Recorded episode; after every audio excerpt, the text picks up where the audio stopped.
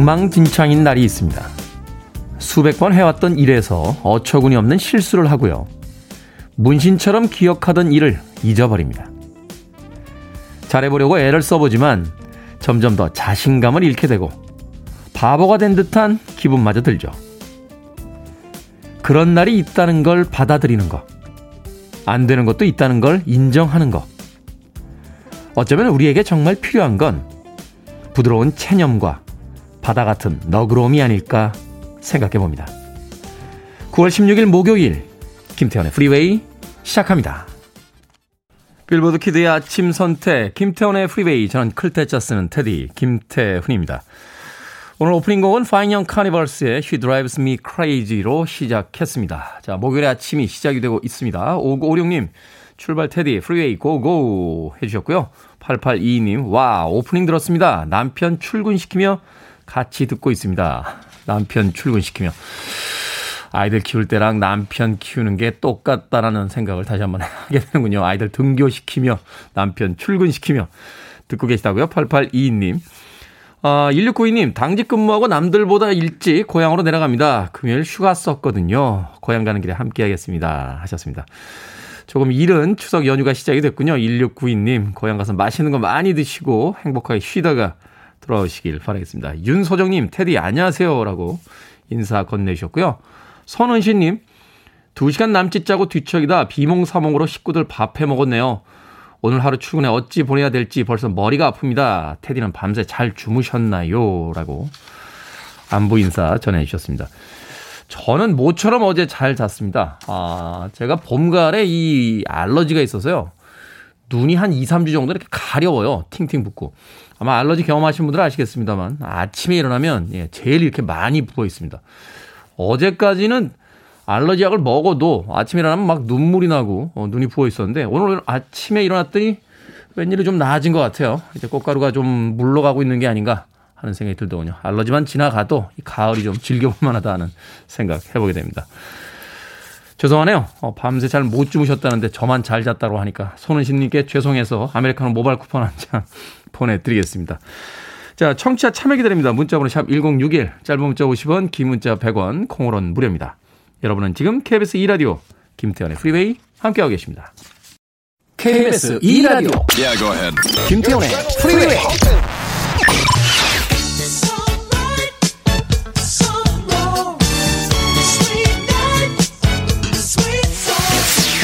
Why don't we take a little piece of summer sky hanging on a tree? But isn't she lovely, Nirvana?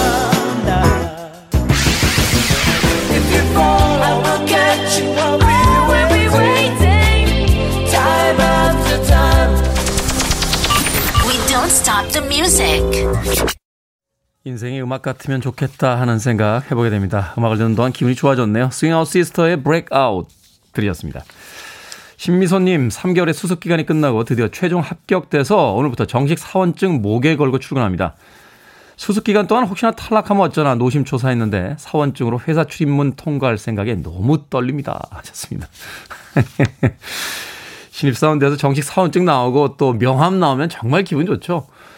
예, 밥 먹으러 갈 때도 목에다 꼭 걸고 다니고요. 예, 퇴근할 때도 지하철까지도 꼭 그걸 걸고 탑니다. 예. 무심한 척. 예.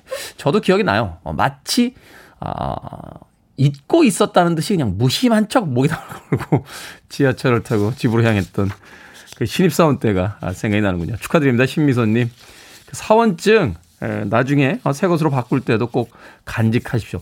살다 보니까요, 어, 인생을 살면서 그렇게 비싼 물건, 좋은 물건들보다 이렇게 의미 있는 물건들이 나중에 예, 본인의 인생의 어떤 기념품으로 남게 되는 경우가 많습니다. 첫 번째 정식 사원증 목에 거신 거 진심으로 축하드립니다. 김병규님, 토스트 가게 문 연 후 처음으로 단체 주문 받았습니다. 명예 퇴직하고요. 처음으로 도전한 가게인데 장사가 생각보다 잘 되지 않아 늘 가족에게 미안했거든요. 30인분 토스트 만들어서 아내를 기쁘게 해줄 생각에 아침부터 웃음이 납니다. 라고 하셨습니다. 얼마나 좋으실까요? 요즘 같은 시기에 또 아침부터 어, 단체 주문이 들어와서 30인분 토스트면은 이야 괜찮겠는데요. 오늘 하루 매상 어느 정도 나온 거 아닙니까? 김병규님 축하드립니다. K80729761님 나이트 퇴근길에 듣습니다. 프리웨이 더 듣고 싶어서 조금 돌아가는 버스 탑니다. 하셨습니다. 이런 건 되게 연인 관계에서 하는 거 아닙니까? 헤어지기 아쉬워서 조금 더 멀리 가는 버스 타고 가는 거? 어, 갑자기 뭉클해지는데요. K80729761님. 네. 제가 아메리카노 모바일 쿠폰 한 장 보내드릴게요. 고맙습니다. 아, 더 듣고 싶을 만큼 돌아가는 버스를 탈 만큼 방송 좋아하신다고 저한테는 가장 힘이 되는 문자 보내주셨습니다. 김종수님, 한강이 너무나 평온해 보이고 하늘도 깨끗하네요. 하셨습니다. 그러네요. 한강이 너무 평온해 보이고 깨끗한데 앞으로 뒤로 옆으로 수많은 차들이 바쁘게 움직이고 있습니다. 모두들 이 아침에 바쁜가 보네요. 바쁜 아침 시간 좋은 음악들 틀어드릴 테니까 함께 하시길 바라겠습니다. 자, 0277님과 1634 아날로그님 그리고 최지원님께서 신청하신 곡입니다. 스티비 원더가 자신의 딸에게 만들어줬던 곡이었죠. 스티비 원더. Isn't She Lovely.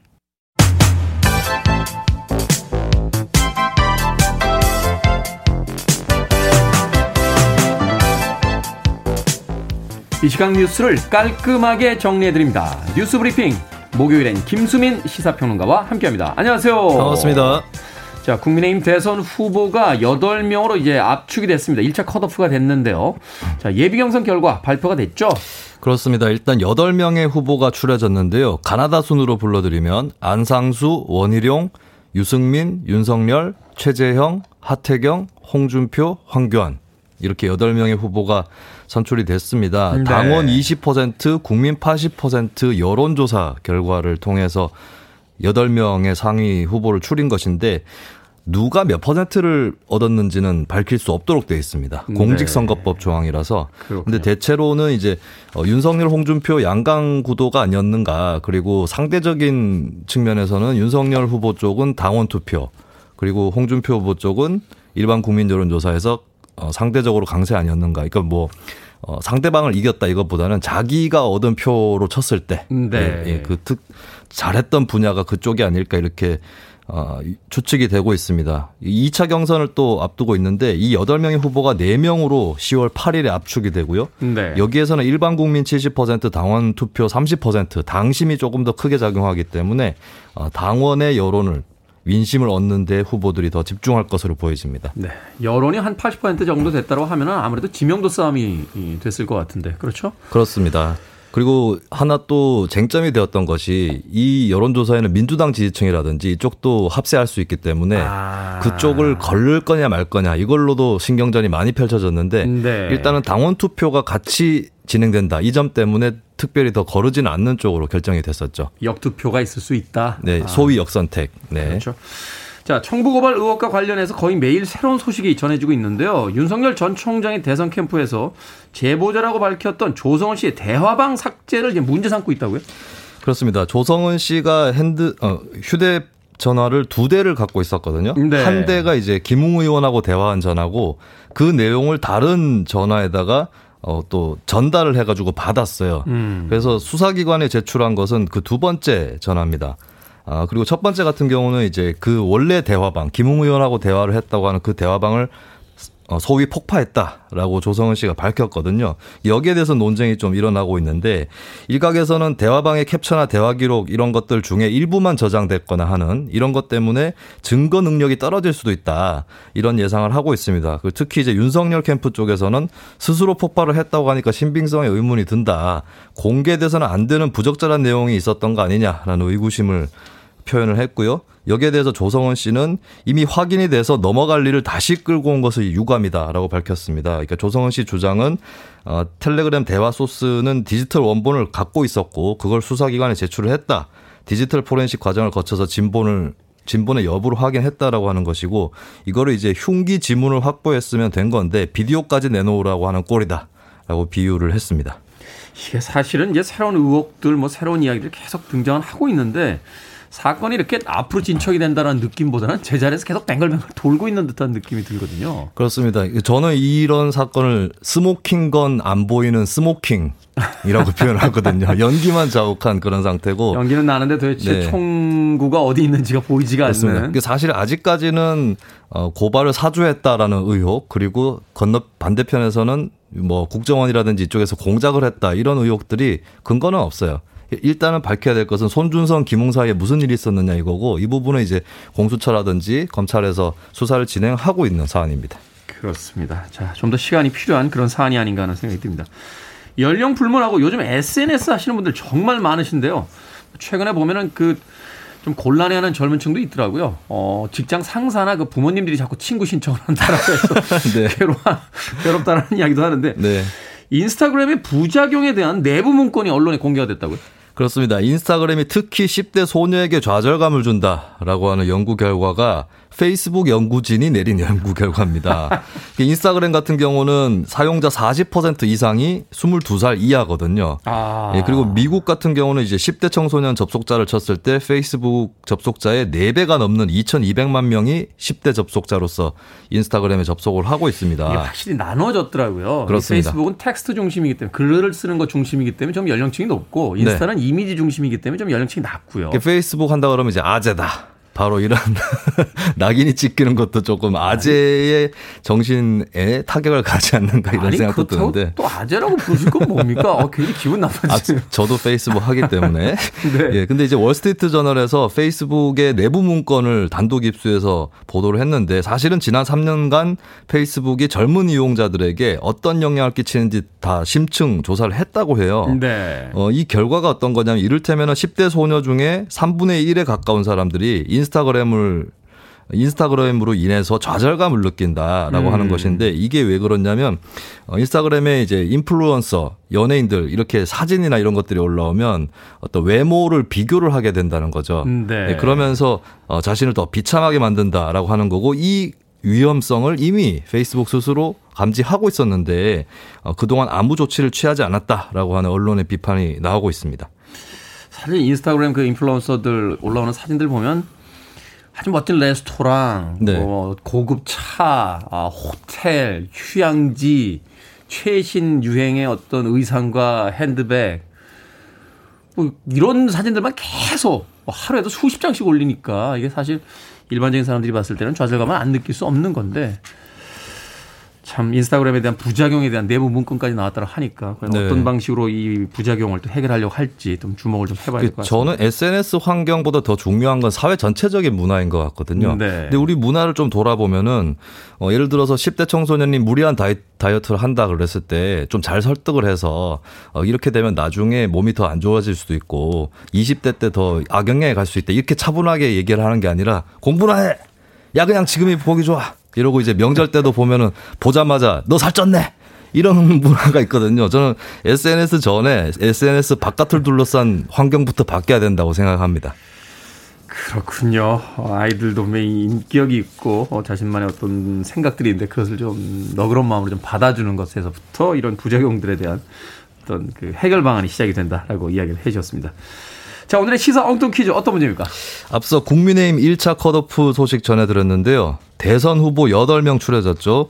이 8명, 대선 후보 8명은 가을을 즐길 여력이 없으실 것 같습니다. 지금 한참 바쁠 때니까요. 예, 하지만 요즘 관동 팔경은 이 가을에 제격인 그런 아, 풍경을 만들어내고 있습니다. 그렇군요. 여기서 오늘의 시사 엉뚱 퀴즈.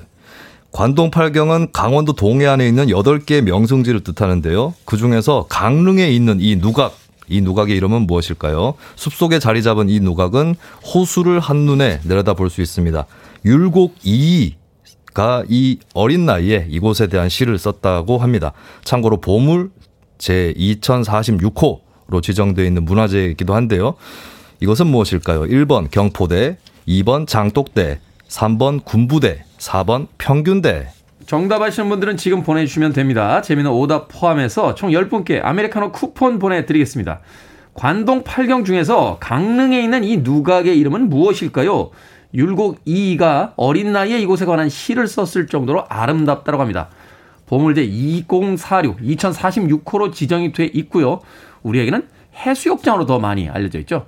자, 1번 경포대, 2번은 장독대, 3번은 군부대, 4번은 평균대 되겠습니다. 문자번호 샵 1061, 짧은 문자 50원, 긴 문자 100원, 콩으로는 무료입니다. 뉴스 브리핑 김수민 시사평론가와 함께했습니다. 고맙습니다. 감사합니다.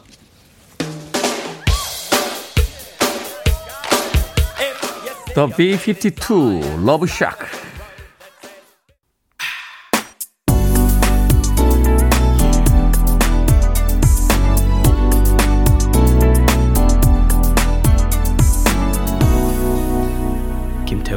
freeway.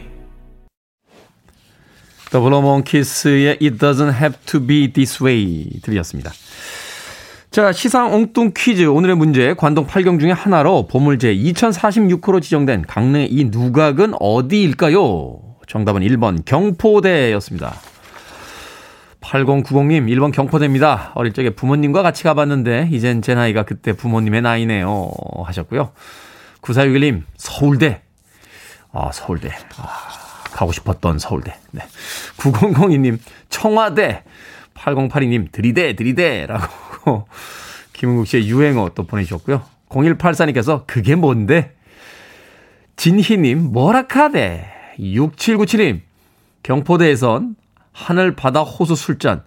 너의 눈에 달이 뜬대요. 고백을 하면 이루어진다는 전설도 있었습니다. 아, 이런 작업 멘트는 정말 오랜만에 들어보네요. 경포대에는 네 개의 달이 있지. 하늘, 바다, 호수, 술잔. 아, 다섯 개구나. 너의 눈까지. 크, 이런 거. 아. 어우, 간지러워. 겨드랑이에서 날개 나올 것 같네요. 이런 걸 기억하고 계시다니, 6797님. 경포대 하니까 저도 옛날 생각 하나 납니다. 때는 90년대 후반이었던 거로 기억이 되는데요. 어, 한참 인생의 진로에 예, 고민하고 있던 한 청년이 여름철이 다 지난 아, 지금쯤 됐을 거예요. 9월에 약간 쌀쌀한 바닷가에 예, 만 원짜리 사주를 보러 들어가죠. 예, 그때 그 사주를 봐주신 아저씨가 저 어디 취직할 수 있겠습니까? 라고 물어봤더니 너는 넥타이를 못 매. 라고 한마디 해주셨던 게 아직까지 기억이 납니다. 그 아저씨 덕분에 여태까지 넥타이 매는 직업을 가져본 적 없이 지금 오늘 아침에도 여러분들과 함께 음악 듣고 있습니다. 참 용하셨던 분인 것 같은데 그게 맞춘 건가요? 어, 어떤 분은 그런 얘기 하시더라고요. 그런 사주 보는 사람들한테 다 너는 넥타이를 못 매? 라고 했는데 어, 10명 중에 9명은 틀리고 1명만 맞으면 어, 그분이 계속 온대요. 그래서 그분을 통해서 본전을 뽑으신다고 어, 뭐 비하하는 건 아닙니다. 네, 그냥 우스갯소리로 했던 이야기입니다. 아무튼 다시 보고 싶습니다. 경포대 아저씨. 요새 고민이 많거든요. 어디 계신지 연락 좀 주십시오. 자, 방금 소개해드린 분들 포함해서 당첨되신 분들 모두 10분께 아메리카노 쿠폰 보내드립니다. 당첨자는 프리웨이 홈페이지에서 확인할 수 있습니다. 콩으로 당첨이 되신 분들은요, 방송 중에 이름과 아이디, 문자 보내주시면 모바일 쿠폰 보내드리겠습니다. 문자 번호는 샵1061, 짧은 문자는 50원, 긴 문자는 100원입니다. 자, 박경숙님의 신청곡으로 합니다. 신디 로퍼, 80년대에 정말 대단했던 아티스트죠. 마돈나와 함께 80년대 최고의 여성 아티스트의 자리에 있었던 신디 로퍼의 Time After Time.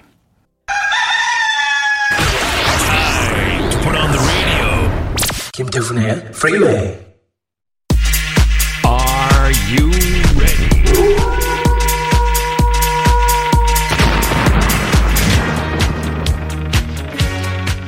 7시에 방송이 시작되면 상담 사연이 쇄도합니다. 오늘도 빠르게 갑니다. 결정은 해드릴게. 신세계 상담소.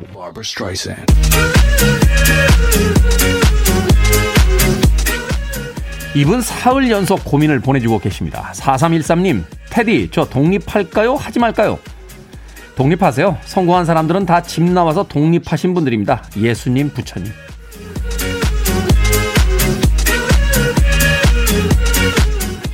1566님, 형님이 저더러 추석 때 음식하러 오지 말래요. 제가 손이 커서 너무 많이 한다고 혼자 하시겠다는데 정말 가지 말까요? 아니면 그래도 가야 될까요? 그래도 가야죠. 설마 오지 말라는 말 믿으시는 거 아니죠?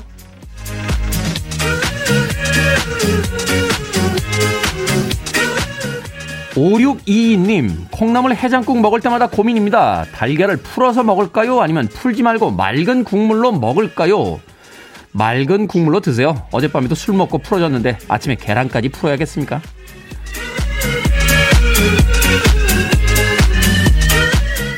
최민주님, 저와 교대하는 알바생 언니가 매번 늦게 옵니다. 그래서 언니가 올 때까지 제가 대신 일해주는데 이제 기분이 나빠요. 사장님께 일러버리고 싶은데 말할까요, 말까요? 말하세요. 가만히 있으면 가만인 줄 알아요.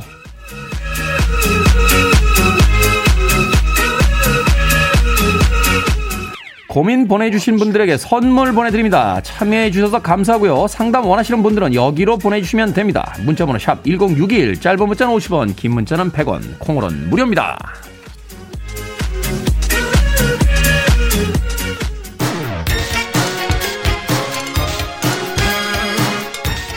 쉴라입니다. The Glamorous Life. Best radio stations around. You're listening to 김태훈의 Freeway.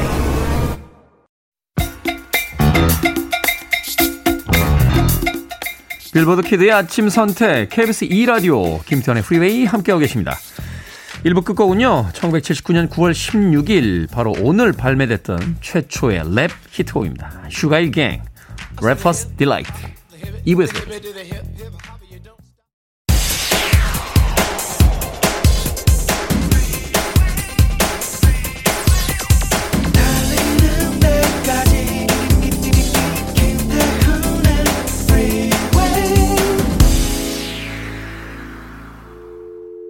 I need your arms around me. I need to feel your touch.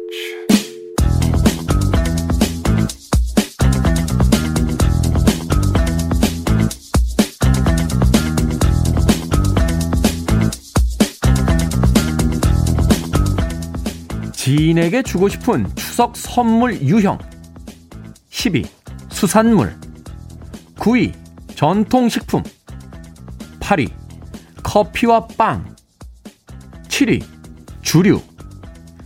6위 생활용품. 5위 가공식품.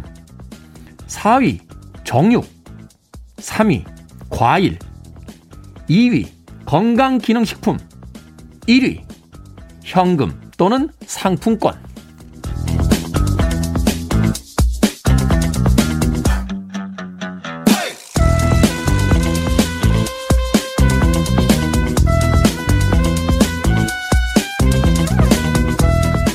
뭐든 읽어주는 남자. 오늘은 리서치 플랫폼에서 성인 1200명을 대상으로 진행한 지인에게 주고 싶은 추석 선물 순위를 읽어드렸습니다.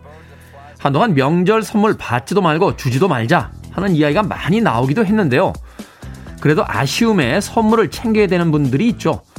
명절을 핑계 삼아 그동안 고마웠던 마음을 표현할 수 있는 기회니까요. 누군가를 생각하면서 선물을 고르고 보내는 정성, 누군가 날 챙겨줬다는 뿌듯함, 이런 게 바로 명절 선물이 주는 즐거움이 아닐까 싶습니다. 아, 참고로 프리웨이에서도요, 감사의 마음을 담아 추석 연휴 동안 매일 모바일 쿠폰 쏩니다. 연휴에도 아침마다 프리웨이 들어주시는 분들 계시겠죠? 헤비디 앤더 보이즈의 Is It Got To You 들으셨습니다. 자, 이 곡으로 김태훈의 프리웨이 2부 시작했습니다. 앞서 일상의 재발견, 우리의 하루를 꼼꼼하게 들여다보는 시간이었죠. 뭐든 읽어주는 남자, 지인에게 주고 싶은 추석 선물 순위 읽어드렸습니다. 1위는 뭐 예상했던 대로 현금 또는 상품권이라고 되어 있군요. 김보배님, 이번에 남편 회사 매출이 좋아서 추석 선물 상품권 받았습니다. 하셨고요. 문성희님, 조기 세트, 통조림, 햄 세트, 소금 세트 받았어요. 라고 자랑해 주셨습니다. 김지연님, 추석 선물 괜찮아요. 테디의 미모가 선물 그 자체죠. 라고 또, 이야, 이런 멘트는 정말 김지현님 감사드립니다. 네. 아, 6125님, 연휴 5일 중 5일 일하는 사람이 있습니다. 프리웨이 항상 함께해요. 하시면서 추석에도 함께 해 주시겠다고. 뭐라고 할까요? 어, 우프다고 해야 될까요? 네. 웃음이 나긴 합니다만 또 한편으로 슬프게 느껴지는 문자도 보내주셨습니다. 추석 때 일하시는 분들도 계시니까요. 어, 7시부터 9시까지 2시간 동안 김태현의 프리웨이 즐겨주시길 바라겠습니다.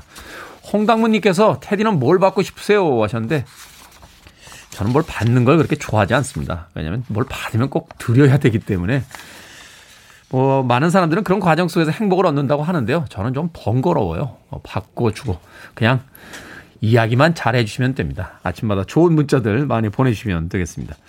자, 뭐든 읽어주는 남자 여러분 주변에 의미 있는 문구라면 뭐든지 읽어드립니다. 어, 김태훈의 프리웨이 들어오셔서요. 게시판 사용하시면 되고요. 말머리 뭐든 달아서 문자로도 참여가 가능합니다. 문자번호 샵 1061, 짧은 문자는 50원, 긴 문자는 100원, 콩으로는 무료입니다. 채택되신 분들께는 촉촉한 카스테라와 아메리카노 두 잔 모바일 쿠폰 보내드리겠습니다.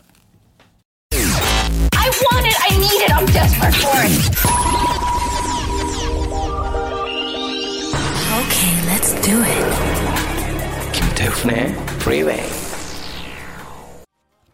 강하수님께서요 살짝 경쾌한 리듬에 까치발 들고 흔들흔들이라고 어, 문자 보내주셨습니다. 기분이 좋아지는 음악이었죠. 이 가을 아침에 듣기에 너무 좋은 음악이 아니었나 하는 생각이 듭니다. 두 곡의 보사노마 음악 전해드렸습니다. 홍당무님께서 신청하신 리사오노의 Pretty World 그리고 유타카의 Perfect Love까지 두 곡의 보사노바 음악이었습니다. 저는 브라질에 한 번도 가본 적이 없는데 이 보사노바 음악을 듣고 있다 보면 다음 생이 있다면 어, 브라질의 코파카바나나 네, 이파네마쯤에서 태어나고 싶다 하는 생각 해보게 됩니다. 좋은 날씨에 푸른 바다에 그리고 맛있는 과일과 좋은 음악이 있다면 그것만으로도 한 번의 인생 살아볼 만하지 않을까 하는 생각이 드는군요. 리사 오노의 Pretty World 그리고 유타카의 Perfect Love까지 두 곡의 음악 이어서 들려드렸습니다. 자, 6112님, 태디님, 매일 등교할 때 태디님의 목소리를 열광적으로 듣고 있답니다. 오늘 제 생일인데, 감미로운 목소리로 생일 축하한다는 말 꼭 듣고 싶어요. 저번에 문자 보냈는데 안 읽어주셨습니다. 이번에는 꼭 듣고 싶습니다. 오늘도 열공하고 올게요. 하셨습니다. 생일 축하드립니다. 6112님. 어, 많은 분들께서 이제 생일 축하해달라고 사연들 보내주시는데요. 생일 축하 사연 보내실 때는 본인의 이름 살짝 밝혀주시면 더 좋을 것 같아요. 네. 닉네임으로 읽어드리면 조금 기분이 안 나잖아요. 6112님 생일 축하드립니다. 이렇게 읽는 것보단 아, 본인의 이름 좀 같이 보내주시면 어떨까 하는 생각이 드는군요. 자, 6112님, 지난번에도 보내주셨는데 제가 안 읽어드렸다고요. 편의점 상품권 보내드릴게요. 어, 조촐한 어, 생일 축하라고 생각을 하시고, 예, 필요한 물건 꼭 사시길 바라겠습니다. 아, 이용선님, 좋은 계절입니다. 좋은 음악 함께 할 수 있어서 행복한 아침입니다. 감사합니다. 라고 해주셨고요. 송윤호님, 사무실에서 오늘 처음으로 라디오 틀었는데요. 8시 30분 업무 시작 때 다 같이 듣겠습니다. 꼭 부탁드려요. 양대리, 장과장, 박대리, 김대리, 여직원들만 한번 불러주세요. 모두 모두 즐거운 명절 되세요. TMA 화이팅! 즐거운 명절 되시고요. 하셨습니다. 8, 8시 30분 업무 시작 때 읽어달라고 하셨는데, 그때는 댓글로 본 세상을 하고 있었어야 돼서, 예, 읽어드릴 수가 없어요. 8시 22분에 읽어드렸습니다. 예, 꼭 다시 듣기로, 어, 업무 보실 때 직접 동료들과 함께 예, 제가 읽어드린 부분 공동 청취하시길 바라겠습니다. 자, 8911님의 신청곡으로 갑니다. 보이존, Love Me for a Reason.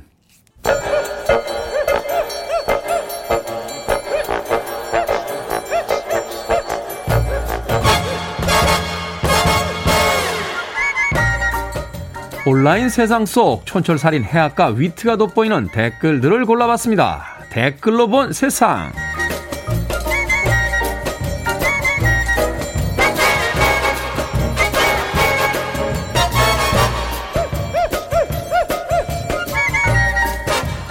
첫 번째 댓글로 본 세상. 명절을 앞두고 전 부치기 벌초 아르바이트가 인기입니다. 시급도 다른 아르바이트에 비해 높은 편이라는데요. 일자리 구하기 쉽고 가족들의 잔소리도 피할 수 있어서 그런지 취업 준비생과 대학생들 사이에서 특히 인기가 많다고 합니다. 여기에 달린 댓글들입니다. 주리님, 전을 하루 종일 붙이면 3년간 쳐다도 보기 싫어져요. 조심하세요. 벌꿀 오소리님, 저는 부치면서 집어먹는 게 제일 맛있는데 그걸 못하는 게 아쉽네요. 가족, 친척들 잔소리가 얼마나 심하면 명절 때 아르바이트를 하러 나가겠습니까? 왜 결혼 안 하냐? 취직은 했냐? 연봉은 얼마냐? 올해는 우리도 좀 물어보죠. 진급하셨습니까? 부부 사이 괜찮으세요? 내 집장만 안 하십니까? 명절 때 맞으려나?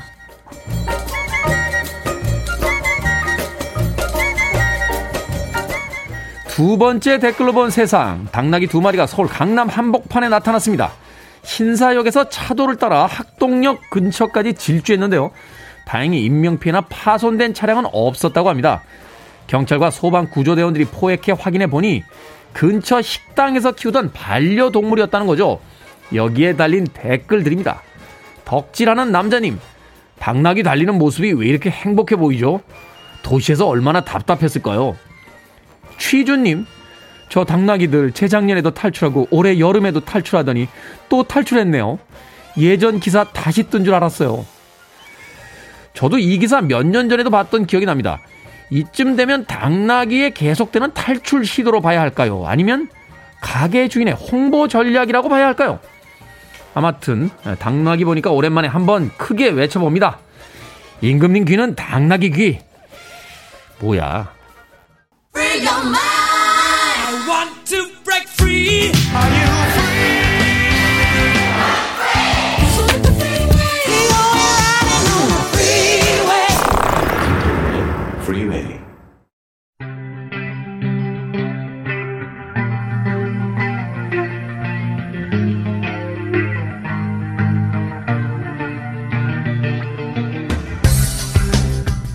21세기의 키워드로 우리의 역사를 살펴보는 시간입니다. 역사 대자뷰. 오늘도 공간 역사 연구소 박광일 소장님 나오셨습니다. 안녕하세요. 안녕하세요. 자, 오늘만 지나면 이제 내일 저녁부터는 본격적인 추석 연휴가 시작이 됩니다. 오랜만에 이제 가족들이 모이다 보면 역시나 식탁의 풍성함, 평상시에 못 먹던 음식들 많이 올라오잖아요.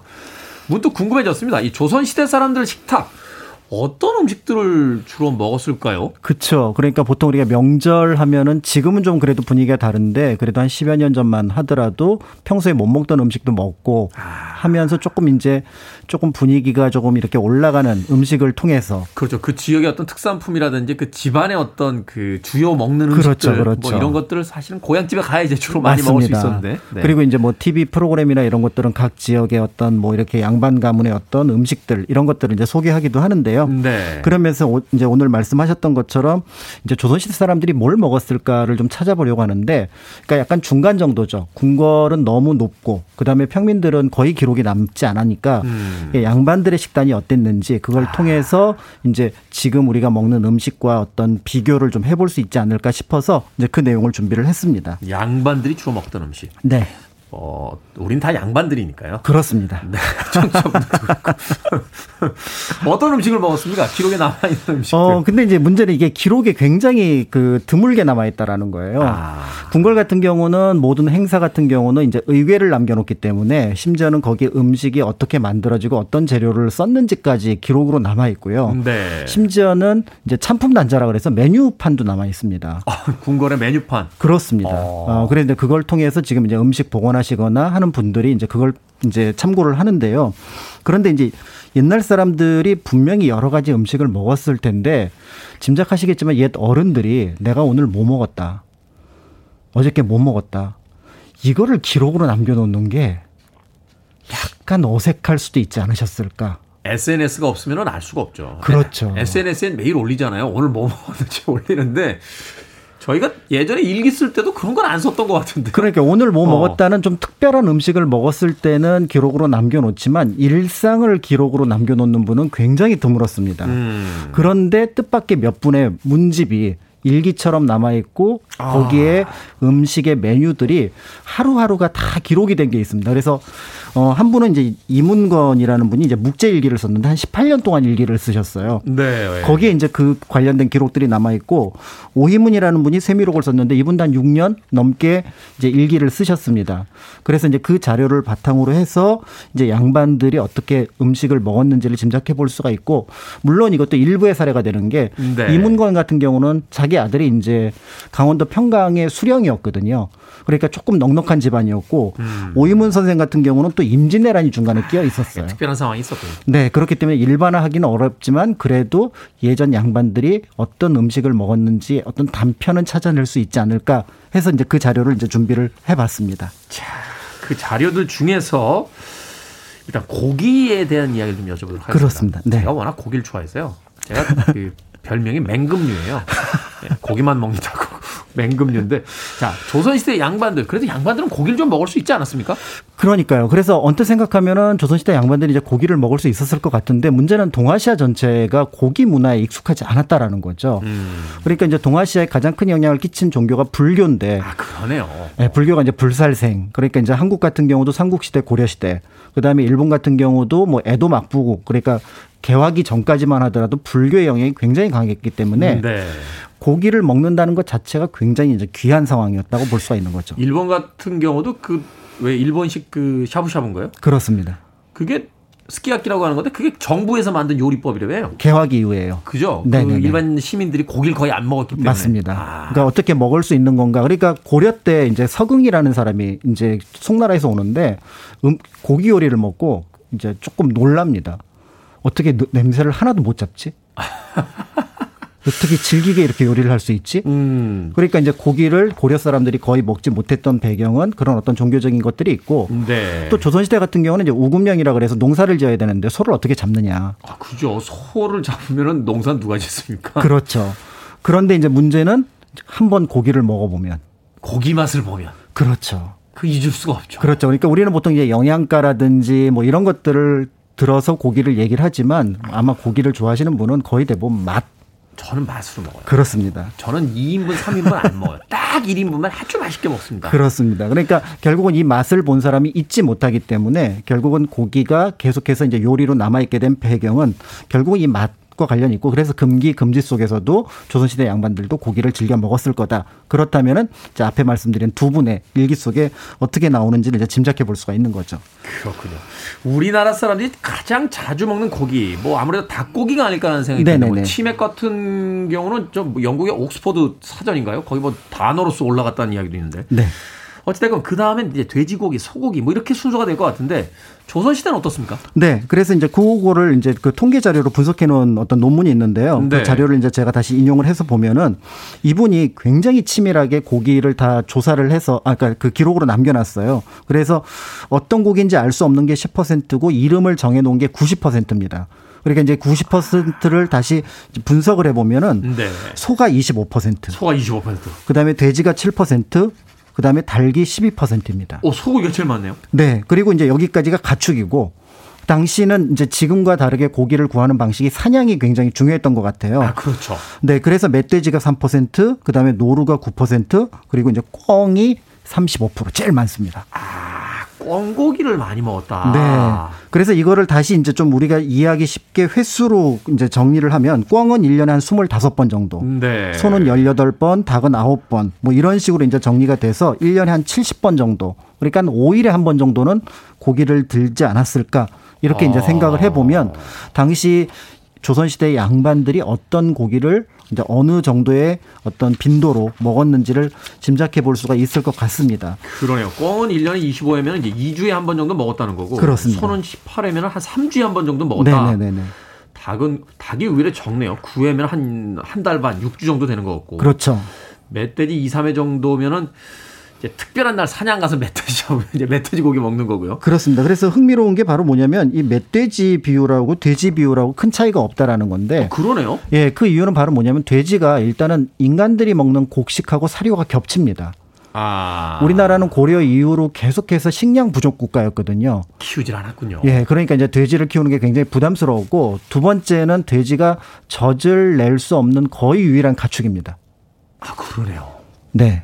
그러니까 부산물이 없는 가축인 거예요. 네. 그렇기 때문에 낳는 것도 아니고. 네. 오. 그런 면에서 볼 때 이제 돼지는 조금 줄였으니 결국은 이제 어 고기라고 하면은 주로 소고기 쪽으로 가축 중심으로 본다면은 소고기를 먹었다 이렇게 이제 볼 수가 있는 거죠. 그러네요. 이 조선시대만 해도 돼지가 사실은 이제 키우기가 만만치 않았겠네요. 그 사료도 인간하고 겹치고 또 돼지를 가지고 농사를 짓는 것도 아니고. 그렇습니다. 젖을 얻을 수 있는 것도 아니고 달걀을 네. 얻을 수 있는 것도 네. 아니니까 아, 그런 또 그래서 돼지고기를 많이 먹지 못했다.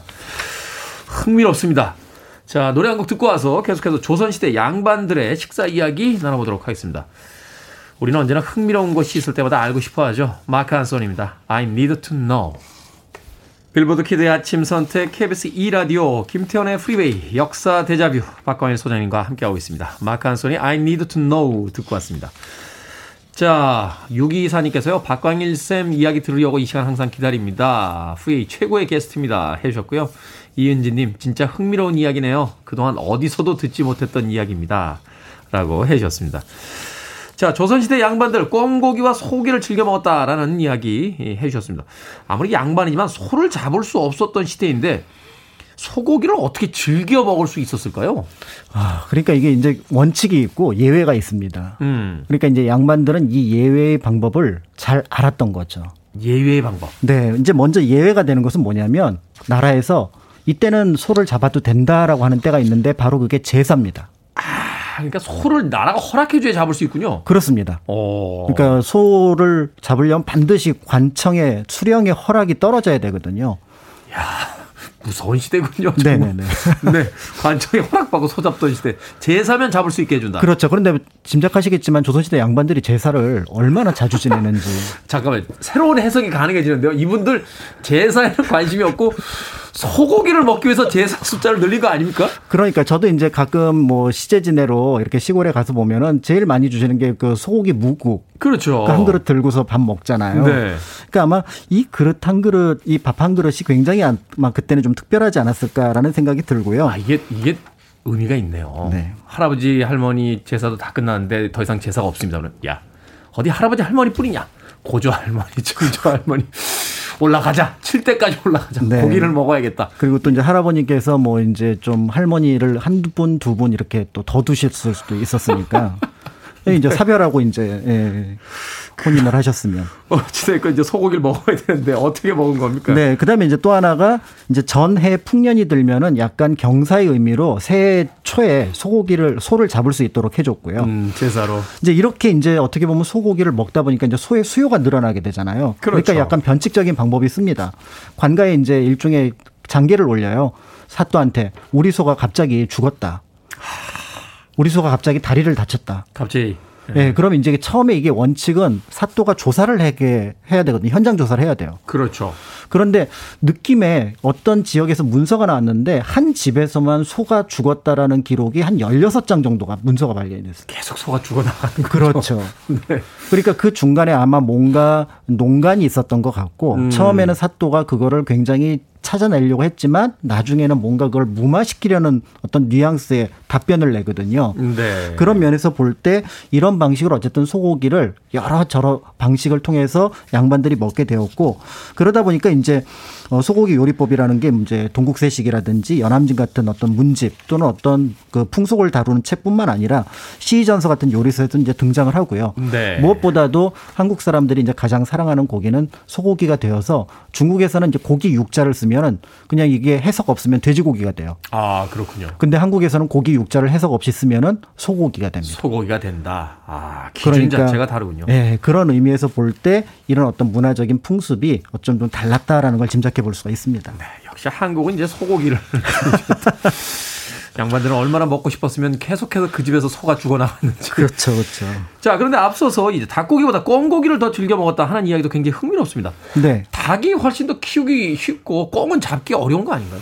그러니까요. 그러니까 우리가 지금 생각과 그때 상황이 좀 달랐다라는 것들을 짐작해 볼 수가 있는데요. 네. 꿩 대신 닭이라는 말 자체가 조금 아마 이제 그때 해석과 지금 해석이 좀 달라진 것 같습니다. 그래서 당시 이제 가을 시작해서 봄까지는 꿩 사냥이 시작이 되면은 네. 꿩을 굉장히 많이 잡고 그러니까 꿩을 먹을 기회가 굉장히 많았습니다. 그래서 꿩이 그만큼 많았다 는 거죠. 네, 그래서 여러 요리책에 보면은 닭고기 요리는 거의 나오지 않는데 꿩고기 요리에 관련된 요리법은 굉장히 많이 나옵니다. 맞아요. 저희 할머니 이북에서 오셨는데 항상 그 꿩고기 어디서 구해 오셔가지고 만두에다 꿩고기 넣어주셨어요. 그렇습니다. 어.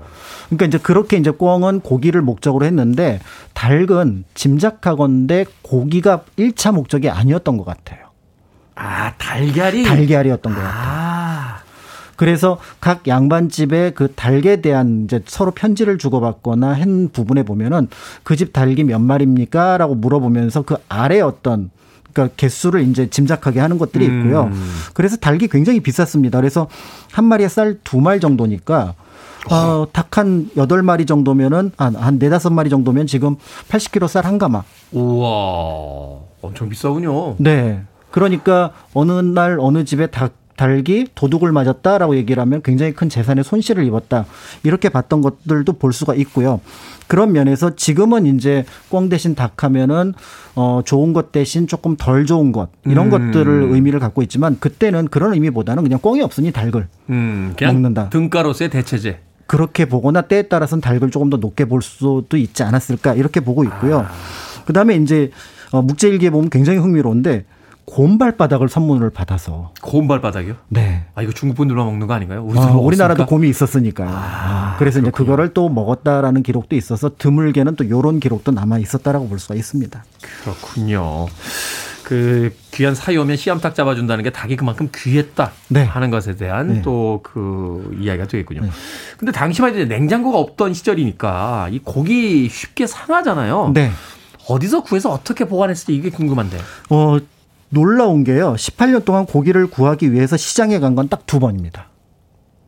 그게 어떻게 가능합니까? 그러니까 시장이 없었다는 얘기인 거죠. 아, 시장에 아예 고기가 없었다. 그렇습니다. 네. 그래서 시장에 가는 거는 고기를 사러 가는 게 아니라 생선을 구하러 가는 거고요. 생선. 네. 그래서 돈이 없을 때는 청어, 좀 돈이 여유가 있을 때는 도미를 먹었다라고 하는 것을 볼 수가 있는데요. 네. 그래서 지금 조선시대 식단 이제 잠깐 말씀드렸지만 고기가 아주 귀한 것도 아니고 그렇지만 흔한 것도 아니었던 어떤 그런 모습들을 짐작해 볼 수가 있습니다. 그래서 지금 우리가 정육점이나 마트 가서 고기 사는 게 현대인의 특권 이라는 점에서 조선시대 양반들보다 풍성하게 올 추석을 보내시면 될 것 같습니다. 옛날이 좋았다라고 이야기하시는 분들 계십니다만 또 저는 뭐 명문가의 어떤 양반이긴 합니다만 그래도 저는 조선 시대로는 돌아가고 싶지 않습니다. 냉장고와 마트가 있는 그렇습니다. 현대 살겠습니다. 자 역사 대자뷰 오늘은 조선 시대 양반들의 식사 이야기 공간 역사 연구소 박광일 소장님과 나눠봤습니다. 고맙습니다. 감사합니다.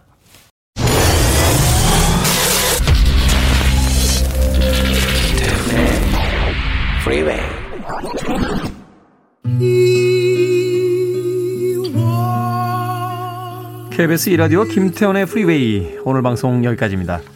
오늘 끝곡은 조울스님의 신청곡이에요. 클레오 레인의 He Was Beautiful 됐습니다. 저는 내일 아침 7시에 돌아옵니다. 고맙습니다.